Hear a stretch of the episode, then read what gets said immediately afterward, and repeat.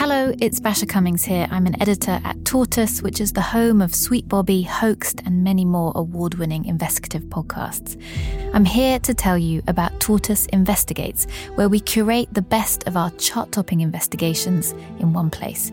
Everything from extraordinary tales of deception to a suspicious killing to one mother's decades long fight with the police. Just search for Tortoise Investigates wherever you get your podcasts.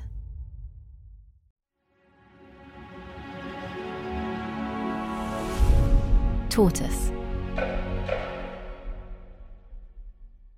Hello, it's Basia here. Thank you again for listening to Pig Iron. I want to tell you about a new series that we're launching today. It was made by my colleagues here at Tortoise and it's called Three Doors Down about a murder, a mother, and a 30 year investigation. Three Doors Down tells the astonishing story of a woman called Sharon Henderson, whose daughter was killed when she was just seven years old. And Sharon has been on a painful, decades long campaign to get justice. It's a tale of trauma and resilience in the face of systemic police failures. And I've got the trailer to play for you now. If you like the sound of it, just search for Three Doors Down wherever you get your podcasts. This story begins with what feels like the end.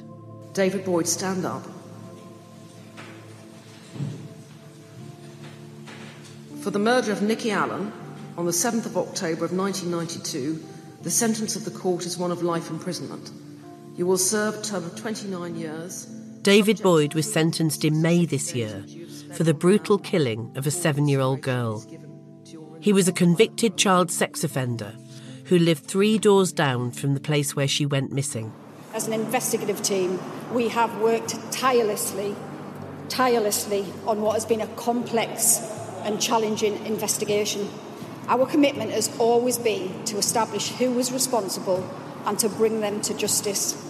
It looks like a victory for Lisa Theaker, the chief investigating officer, and for policing in general.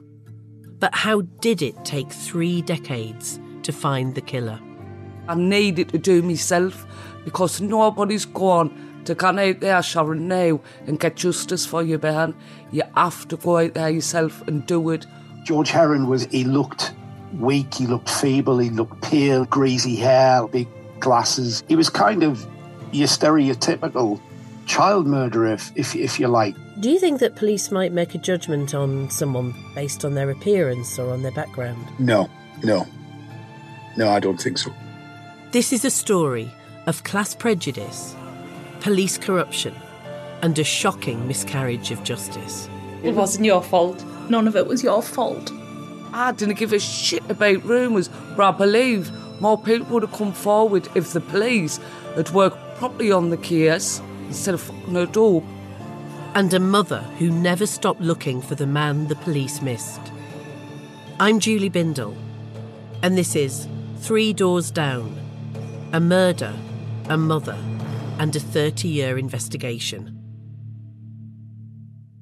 You can get early access to the series and ad free listening by subscribing to Tortoise Plus on Apple Podcasts, or for the best Tortoise listening experience, curated by our journalists, download the Tortoise audio app.